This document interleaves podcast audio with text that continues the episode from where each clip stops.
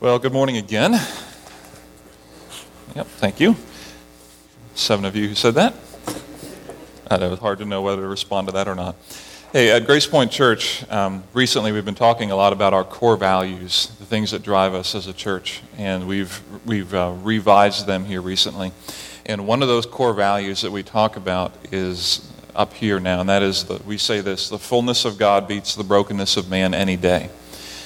By that we mean that what is wired within us to pursue things such as um, reputation, money, significant relationships, power, um, those things that drive us and move us are placed there by God, but in the process of living, our brokenness, our sinfulness, our humanity kind of will always turn that and twist that, and instead of pursuing power to serve people, we pursue power so we can be served by others.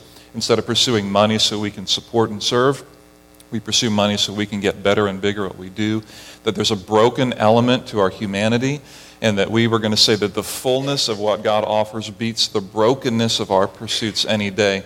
And with each core value, we offer a question for us to ask and answer. And the question on this statement is simply this what do my desires tell me about my heart?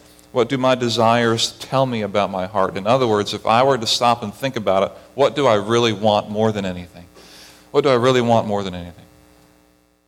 And once we start answering that question with anything else besides, I want to know my God more than anything, then we've already entered into the, the brokenness of our humanity. And to be honest, we're all there, right? To be honest, there are seasons of life where if I were honest in answering this question, it is not, man, I just want to know God. It's more like, I want to finish school. Like, I want to get a job. I want to get married. There's seasons of life where we go through and we kind of have to check that and say, man, what is it that I really desire right now? This summer, we're going to be going through a, a new teaching series, and today marks the kickoff to that. And it's based off of this core value the fullness of God beats the brokenness of man any day.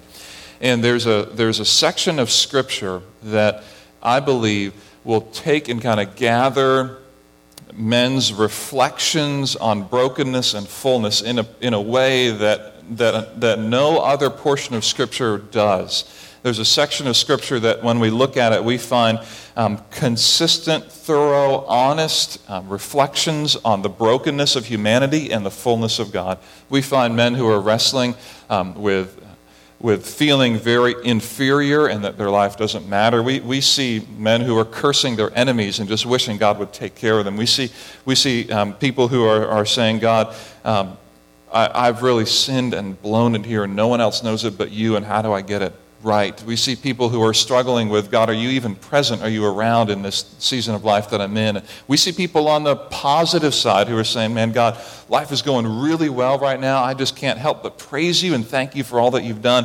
We see this collection of reflections on the fullness of God and man in his brokenness entering into a relationship with God at his point of brokenness, not at a, a, a, a plateau or, or a, a level where it's, it's fake or plastic or just, yeah, God is good and all the time, all the time, God is good. Yeah, but I really hate life right now. These are people who are engaging sincerely with God at their point of brokenness.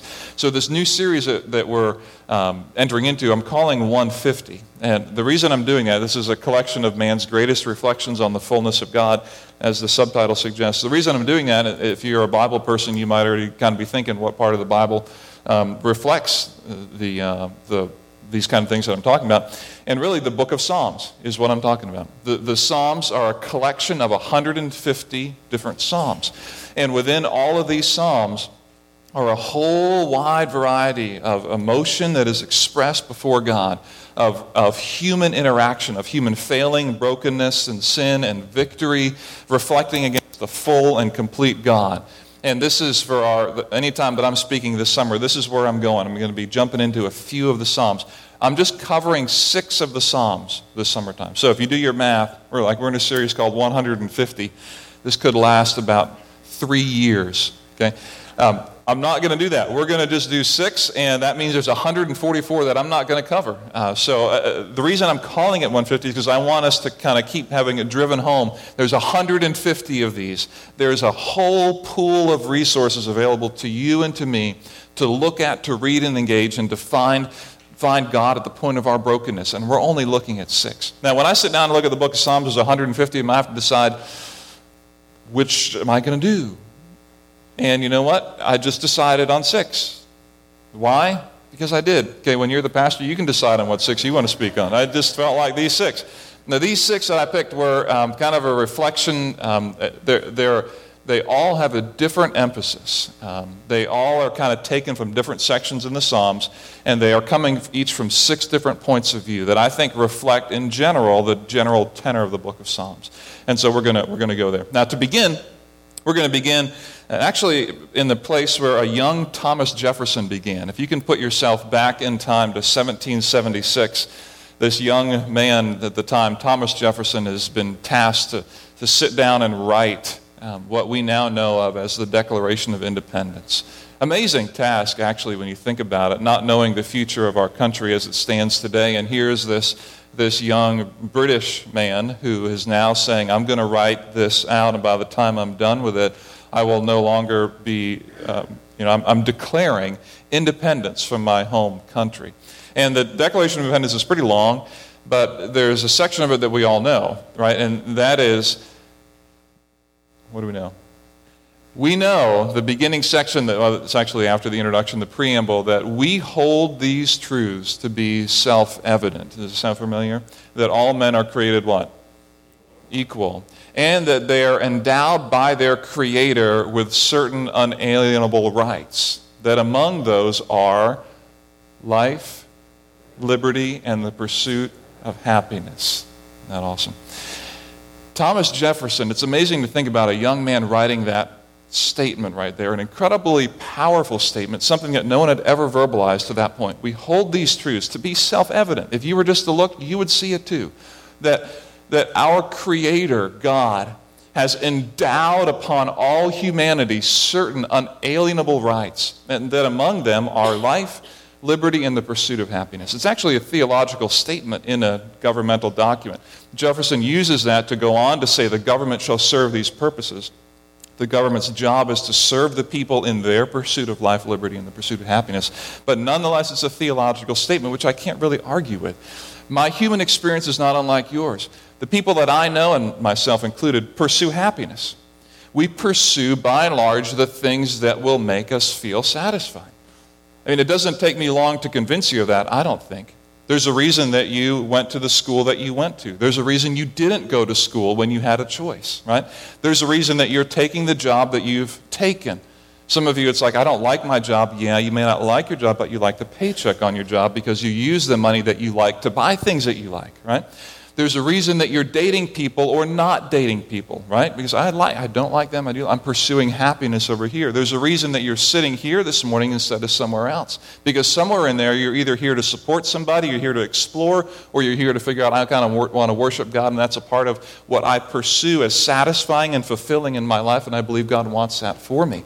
You're raising kids in a certain way, and you believe that you're helping them pursue their own happiness and satisfaction by finding that in God we pursue things. Some of us have hobbies that we just enjoy. All of us have hobbies. Whether that's gardening, sewing, scrapbooking, biking, running. Some people like running. I don't know why people like running. Some people like running. We do things and we don't, I don't know why everybody does what they do, but, but it doesn't take long for us to see that our lives, just everything about them, almost every moment of our day, tends to revolve around finding things or doing things that kind of bring fulfillment or happiness to our life. And we don't always talk about it that way, but it's just generally true. But here's the problem with that the problem in terms of our brokenness is that have you ever had regret? Have you ever looked back on a decision that in the moment you're like, this makes sense. This is going to make me, and you may not say it this way, this is going to make me happy. This is going to make me fulfilled. This will keep me moving along um, in the positive direction. And then you look back six months or a year later and you're like, that was a bad decision. If any of you wonder about that, you can just look back on your wedding pictures if you've been married for more than 10 years and realize, man, did I really do that with my hair? Like, I thought that was a good idea. That's not a good idea. I have regret. Um, I wonder about that too. I really have hair to do that with. That was amazing. Anyone have that regret? You look back and you say, Why did I buy that car? Why did I buy that house? Why did I eat that second dessert at the wedding reception that I had, right? I mean, why did I do it? Anyone ever have regret for decisions you make? And we see heads nodding. You say, Yeah, we've all experienced that. Isn't that funny? Isn't that a, an interesting conundrum? Because we think, by and large, we're smart enough to make decisions that will help us pursue happiness. I got this one. I got this decision. But mixed into our human experience is this little problem called regret.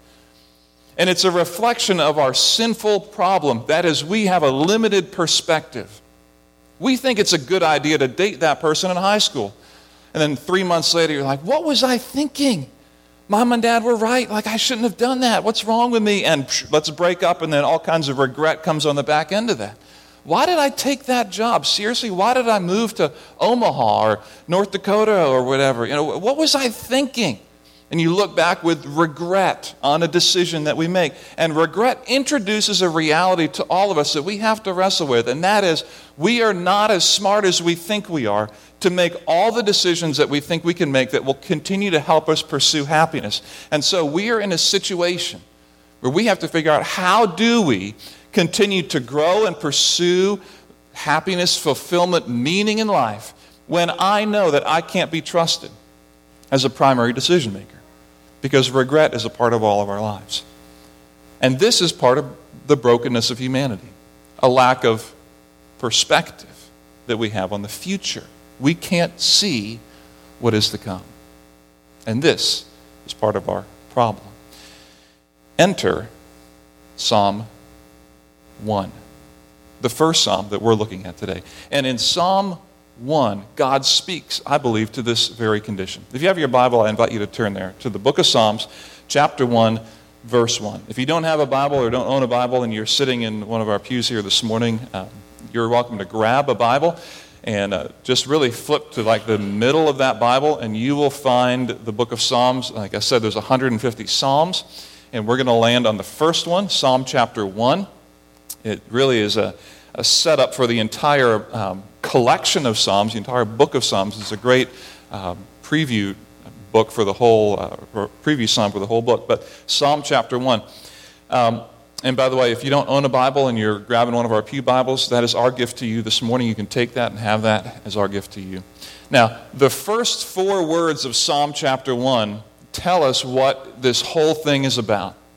So, so let's, let's say this together. I'm reading from the NIV. I'm going to be reading from the NIV. The first four words, we're going to do this one together. You ready? One, two, three. Blessed is the man. So it's about men and not women? No, that's not true. Not true. This is man general, humanity in general, okay? And so men and women. Blessed is the man. Isn't that an interesting way to begin? That word blessed is this word that means satisfied, fulfilled. And it also has the meaning of happy. Not in the sense of being res- responding to circumstances that are high or low, but rather this, this happiness or joy that comes. Blessed is the man. Not unlike what Thomas Jefferson would have said. We all pursue happiness, don't we? Not unlike what you all agreed with not too long ago. Yeah, we kind of do pursue fulfillment and satisfaction. And so we begin if you want to pursue happiness, if you want to pursue fulfillment, what do I do? And, and the psalm, psalmist begins right away. Hey, fulfilled is the man, satisfied is the man, happy is the man. And so then the question becomes happy or satisfied as a man who what? And the entire psalm then opens up and explains the rest of this. So if you ever have an interest, if you ever have an interest in your life in making the right decisions and doing the right things and taking a life plan that actually makes sense and is productive and positive in life that you feel fulfilled and satisfied in, and you want to know where do I go? Psalm 1. Blessed is the man who what? Check it out. Blessed is the man, then it continues, who does not walk in the counsel of the wicked, or stand in the way of sinners, or sit in the seat of mockers. Interesting beginning. Blessed is the man, and then the psalmist explains negatively what this means right away. Blessed is the man who does not do something, who does not stand in the counsel, excuse me, does not walk in the counsel of the wicked, stand in the way of sinners, or sit in the seat of mockers. You'll notice the progression there. You can almost see, you can envision someone walking down the street who's walking in the, the path and they're, they're, first of all, hearing what's going on. They're kind of hearing the conversation of the quote unquote wicked. We're going to define wicked in a minute. But they hear general conversation of, of people, whoever they are. But they're walking by. They don't really stop and listen, but they hear it and they're kind of walking by. And then the progression of the psalmist goes further. Blessed man who doesn't walk in the counsel or stand in the way of sinners, meaning now that person has gone from, I heard that advice, I heard that perspective, it's interesting. I'm going to kind of step into that room a little bit, and I'm just going to kind of stand. I'm going to be a wallflower, but I'm going to observe. And now I've gone from hearing advice to listening to it. And then he goes further and says, Now imagine that same person's walking into that room, walking down the street, hearing it, then listening to it, and then saying, Yeah, it's a good place to sit. Can someone bring me a drink? I'm going to sit down and stop moving and engage. I'm going to take the advice of the wicked. I'm going to take the advice of mockers. I'm going to take the advice of sinners, whoever they are. We're going to define them in a minute. So the psalmist says right away, Blessed are you if you don't walk by and, and hear the advice of the wicked and then listen to it and begin to think about it and then do it. Blessed are you if you don't do that. Well, then the question becomes then what do I do? And the first thought is, well, verse 2, it, it says here, But his delight is in the law of the Lord, and on his law he meditates day and night. My first impression would be if the psalmist is writing this and he says, Blessed are you if you're walking down the street and you hear counsel and all that that's, that's against the Word of God, that's against God's desire, that the best thing to do is just avoid bad people. And I, I mean, I don't know who hasn't been taught that. You know, no matter what you believe, everybody has people they think are good, bad, moral, immoral, whatever. Just avoid the people who will corrupt your character. And if that's all it is, that's what the psalmist should say. If you're walking down the street and you're, you're walking, then you're standing, then you're sitting in the counsel of these people, then the answer to get over that is just don't go down the street. Avoid bad people. Avoid immoral people. Avoid those who are going to lead you astray. But that's not where he goes. He said, no, no. It's more than just avoiding bad, whatever that means, bad people, quote unquote. Rather, it is taking in something else. And he says in verse 2 But his delight, his delight is in the law of the Lord. And on his law he meditates day and night. This, this is kind of the heart of the psalm itself. In fact, you could take from verse 1 to verse 2 and separate all the other words and just say, Blessed is the man, that's our first four words, blessed is the man whose delight is in the law of the Lord. Put them together, that's the psalm right there. Blessed is the man whose delight is in the law of the Lord. Now, let's think about this for a minute. Um, when the psalmist is writing this, people don't have what you and I have now, and that is they don't have a personal copy of the scriptures available to them. They definitely don't have the YouVersion app on their smartphone. They don't have they don't have the access. The, the New Testament not even a thought. Not even a thought. All that they have, in fact, the psalmist here is talking simply about the first five books of the Bible. He says, whose delight is in the law of the Lord. That is literally the Torah. That is the Hebrew word that is used here. Whose delight is in the Torah, in the law of the Lord. We have to put ourselves in the context of the people who are hearing this at the time. So the psalmist writes, Blessed are you whose delight is in the Torah. We say, man, I love the Torah, right? I mean, who hasn't said that this week? Right? I mean, that's me. Yeah, I'm all about the Torah.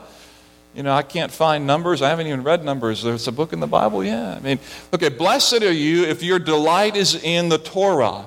Eh, this is not, and here's what's going to happen to some of you who've been church for a long time. Immediately, your guilt is going to kick in if it hasn't already, right? And immediately, here's what you're going to hear Blessed is a person who reads their Bible every day. Right? I mean, doesn't that gain traction? And I could preach that and make you all feel pretty guilty. And then when we feel guilty, we feel like we've experienced God. And then we go home thinking, man, this has been a good service as I experienced God because I feel guilty. Right? But when the psalmist is writing this, he's saying, Blessed are you whose delight is in the Torah. Okay, but you don't have at home a copy of the Torah. You don't have that. It, it doesn't exist at home. You hear it. You hear it when you come for corporate worship.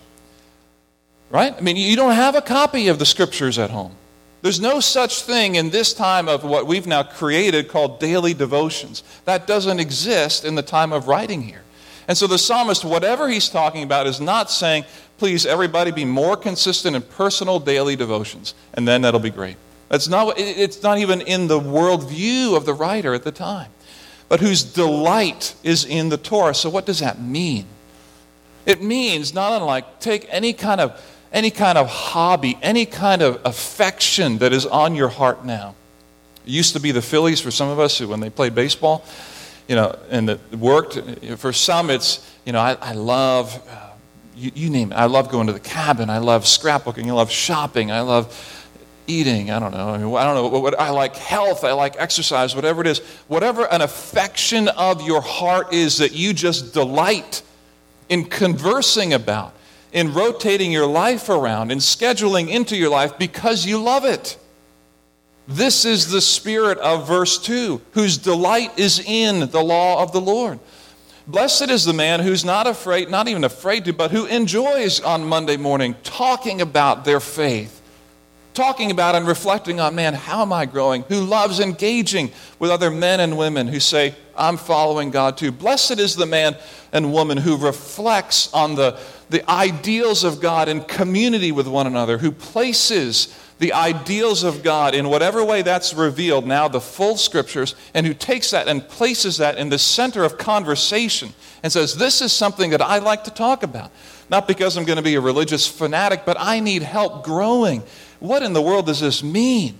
When I'm reading this in the Psalms, and how am I growing as a father, as a wife, as a husband, as a single adult? How am I growing in these areas? That blessed are you, not who do daily devotions, but whose devotion is the ideals of God.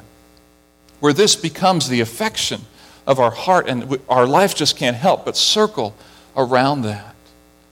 Whose delight is in the law of the Lord, not whose duty it is to read the law every day. Blessed are you, whose delight is there. That this, God's ideals, His revealed will in the Scriptures, yes, in the Scriptures, and also knowing Him is just a part of our conversation. It is a part of my life, just like any of my other affections. Blessed are you. Blessed are you. And then he explains what you're like. Verse 3 For he is like a tree planted by streams of water, which yields its fruit in season and whose leaf does not wither. Whatever he does prospers. Amazing imagery. This is an intentional planting. It's a tree that's taken and put there. This is not a seed that is blown in the wind and haphazardly happens to land by a stream, but this is someone who, when their heart is fixed on, the, on their affections are for knowing who God is through His Word, yes, their life becomes intentionally planted right there by streams of living water that feed and grow. So, in the times of difficulty, in the times of famine, in the times when you lose your job, in the times when you get dumped by your boyfriend or girlfriend, the times when you get sick, the times when you don't make money, all those times come. You're like, man, I, I'm planted here. My delight is still in knowing God and His ideals. I'm planted here. And then he says at the end of that verse, and whatever He does prospers. Whatever He does prospers. Not a promise to be claimed, as in, boy, if I read the Bible every day, whatever I do is going to prosper. This is not the spirit of the Psalms in that sense. It's a general truth, a general truth that the prospering and growing is just a part of the character development of the individual. And then, verse 4. Now we contrast. There are two people in this psalm. The first is the one who is the blessed, the second is the wicked. And I told you I'd talk about this. And he says, Not so the wicked. They are like, they are like chaff that the wind blows away. Therefore, the wicked will not stand in the judgment, nor sinners in the assembly of the righteous. Not so the wicked. While the, the righteous or the blessed are like the tree, you can picture the tree easily. The, the image for the wicked is they are like chaff. They're not rooted to anything, they're just blown away. They're the extra part of the wheat that gets kind of shaken in the air and the chaff goes out. Who knows where it lands? Who cares where it lands? Just don't want it here. They're like that. So the question then becomes who are the wicked? And the psalmist, the way these psalms are put together, the, the, the psalmist is intending to compare two people. One is the righteous or the blessed one with the wicked um, or sinner or mocker of verse 1. And the, the thing, here's what we learn the thing that marks the righteous or blessed one is verse 2. The righteous one is the one whose delight is in the law of the Lord. And so, conversely, the wicked people in Psalm 1 are not the people who primarily are marked by gross immorality. When we use the word wicked, we think of genocide, right? I mean, we think of mass evil, like people who are plotting the demise of humanity. Seriously, I mean, people who, that is just wicked. We don't use that word except for those labels. The psalmist here is contrasting the wicked with the righteous. The righteous are marked by a delight in God's law, the wicked are marked by a disdain for God's law. They're simply people who don't care what God has to say. It's as simple as that. And, and we're not going to walk down the street uh, or go down the, the halls of our school and say, man, that's a wicked person. Wicked, wicked, wicked, wicked, wicked. You know, that, that's not helpful. But the point is, the psalmist now is simply comparing, saying, the righteous and blessed person is the one whose delight is in the, the law of God, but the wicked person is the one who's not. And so the wicked, the wicked people, we think we don't really know too many wicked people. Sure, we do. And maybe we have been there. And maybe sometimes, to be honest, maybe we are there. And that is whenever we say, you know, I, I got a good idea, God, here's what I think my life is going to become. I'm just going to go for that. And you kind of stop me if it doesn't work, but I'm just moving. And I'll see you in a couple years when I care more about you. Wicked, wicked, wicked. But we don't call people wicked. No, I don't have to call them that. This is what the psalmist is saying that anyone whose life is then marked by, I don't need the perspective of God. I don't care about what he has to say. I'm just going to kind of lean into my own wisdom. I'm going to be smart enough to figure it out myself. This is the, this is the wicked. And this is why he says, Blessed are you at the beginning. Blessed is the man who doesn't walk, who doesn't walk and then stand and then sit in the council of people who give you bad advice. Blessed are you if you don't hear it and listen to it and do it and hang out and, and engage and make your life decisions based on advice and perspective from people who have no perspective on God at all. Whose delight is not in God's law, but whose delight is in, man, you name it, four wheeling, delight in the Phillies, delight in my cabin, delight in my money, delight in my future, delight in my career, delight in my girl, delight in my guy. Whose ever heart is set on those things, the psalmist is saying, man, blessed are you if you don't just lean into what people have to say, whose delight is anywhere but from the law of God, from God's ideals. Then he summarizes it all nicely in verse 6 as he concludes the psalm, and he says, For the Lord watches over the way of the righteous, but the way of the wicked will perish. And I know this is an English class, but the tense of the verbs is very important in verse 6, okay?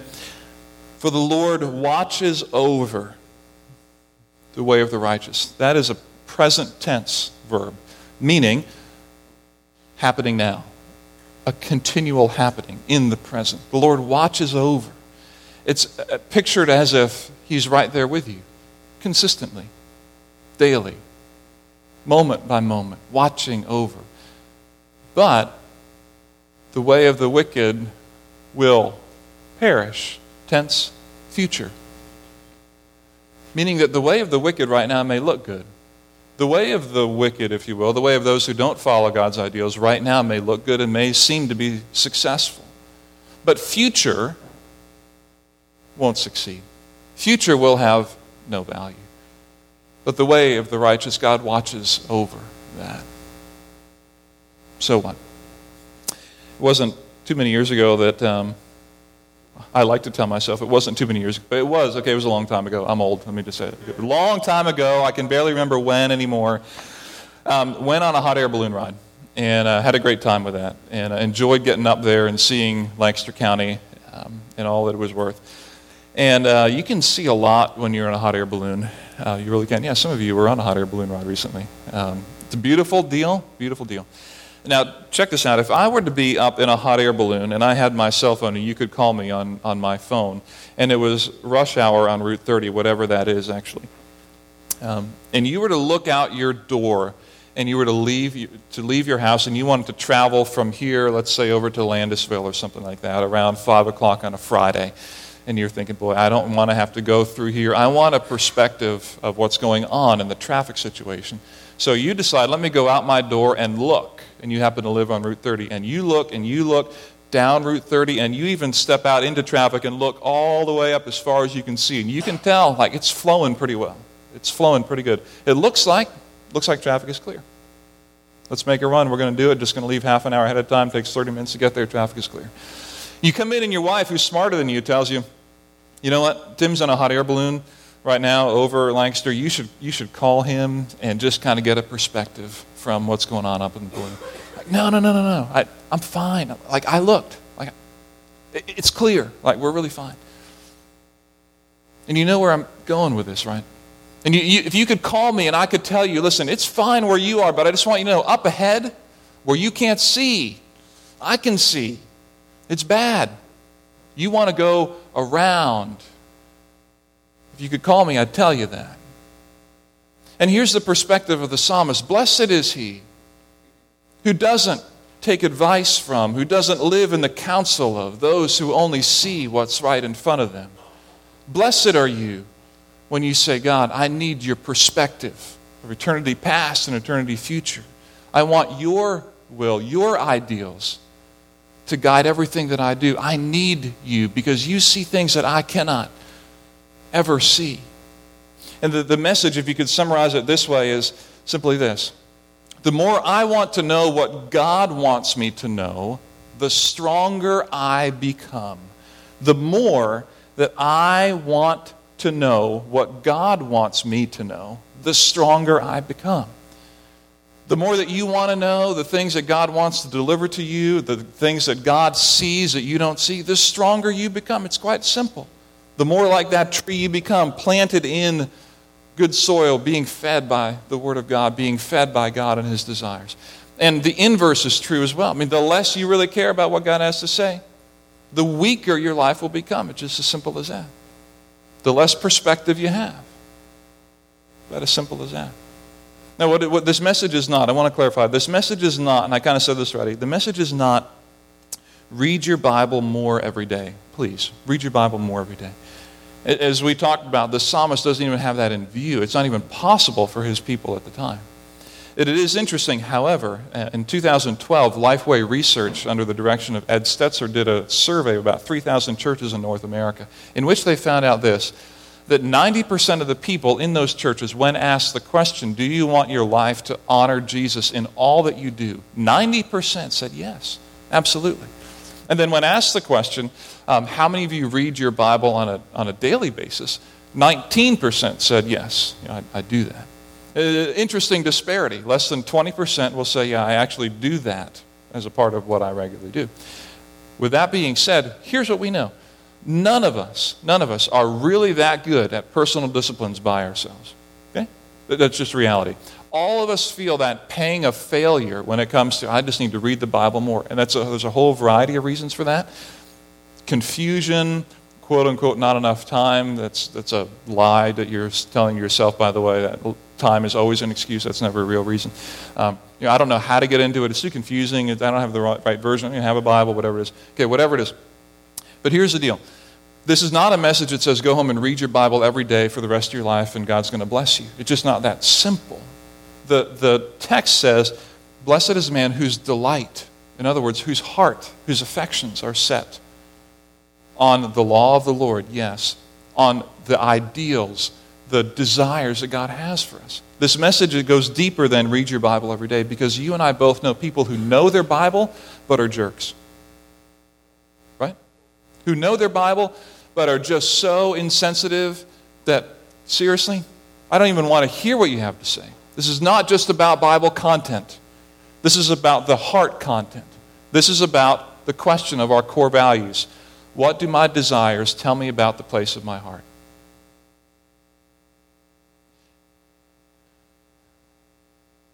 It's amazing to me. When I look back and I think of what Thomas Jefferson wrote in the Declaration of Independence, and he said, We hold these truths to be self evident that all men are created equal, and that they are endowed by their Creator with certain unalienable rights, that among those being life, liberty, and the pursuit of happiness, which is us. A theological statement that I think is true. And you know it no matter where you're at in life. If you're in junior high, senior high, you're a young adult going through the college age, you're getting married, you've had kids, you're retiring, whatever stage you're in, you know it's true about you. You just kind of want to do the next best thing. Like keep progressing, keep growing, making decisions that benefit you. It's just part of how we're wired. And Psalm 1 tells us hey, in the midst of our lack of perspective, where you can only see here and here, blessed is the one, happy is the one, fulfilled is the one who says, God, you see what I can't see. That my delight, my affections are in you. And that, by the way, means more than simply read my Bible, although perhaps not less than that, but also means let's get involved in community in doing this together. Meaning that the conversation that we share in small groups, in Sunday school classes, after church, after we greet each other and talk about the weather and the Phillies and whatever hobbies we have, the conversation gradually moves into man, where is God growing you and how is that happening? That our delights, our affections are in the law of the Lord. It's there that we get perspective. Blessed are you your life will be stronger as your affections and my affections continue to be driven back to what in the world that He wants. Will you pray with me? Father, I thank you for the opportunity this morning to look at Psalm 1 and to see again that you are a strong, caring, and loving God who's given us the incredible opportunity to learn from someone who has been where we're going, who sees the future and has a perspective that we simply don't have, who knows things that we don't, who has created us and made us, wired us in particular ways. And I pray for us as people this morning, Father, um, where we are lacking in, um, in perspective and wisdom, that you would help us to take counsel from those who are delighting in you and in your word, who are knowing your will and your desires, who are not in the category of disdain for your word and your truth, who don't seem to care a lot about your will or your desires, Father, I pray that you'd help remind us that we will be stronger people as we continually lean into an understanding both of your word and of your character. And help us to do that well together as a community, to talk, to converse, to make our faith become something that was just a part of our days as much as anything else that we do. We need, we need courage. We need men and women who can lead us out in that and who can show us what that's like uh, in every area of our life. So, Father, give us that direction, give us those reminders. And we're going to praise you for that. We're going to trust you for that. We're going to offer to you our, our praise to a God who has said, Blessed are you who walk in this way pray this in Jesus' name.